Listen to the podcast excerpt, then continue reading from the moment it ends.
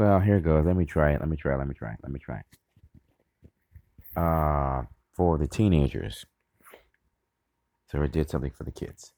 So for the teenagers, you're 16, 13, 14, uh, and um, maybe include the uh, is it preteen category too?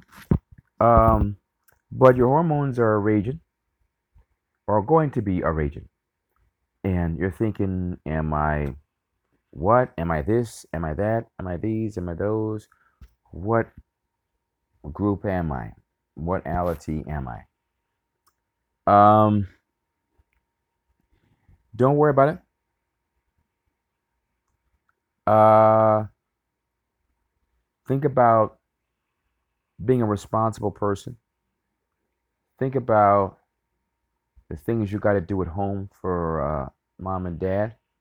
Think about your books, your school. Um, think about your real friends and family. Think about the things that are really going to get you through to where you want to go. Think about your goals that you set for yourself, what you really want to do. Get your driver's license now. Um, you want to get a motor moped, you want to get a, a new car. So you want to work a part-time job to get that. Those things. These things in life will anchor you and situate you where in which when you're developing all these relationships better you'll see how to relate to people better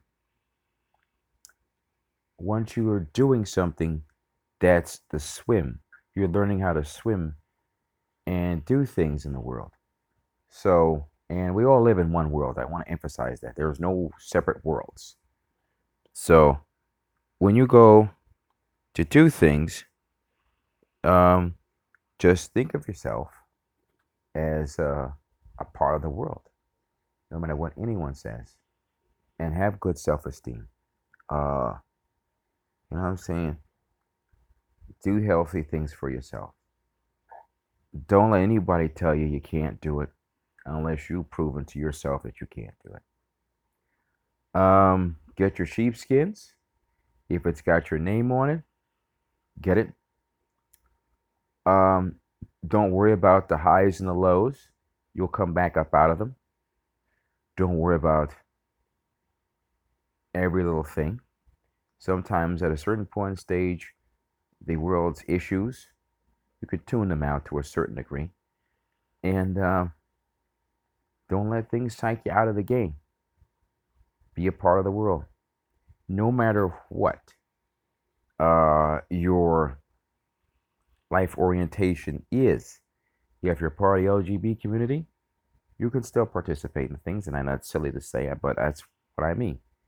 You know, if you're a teen dealing with mental health, you can still participate in things. Don't let people tell you you can't. Um, if you're a teen with learning a their learning disability, yeah, you can still do things. I did things. I mainstreamed out of all that stuff. Um, I'm just saying,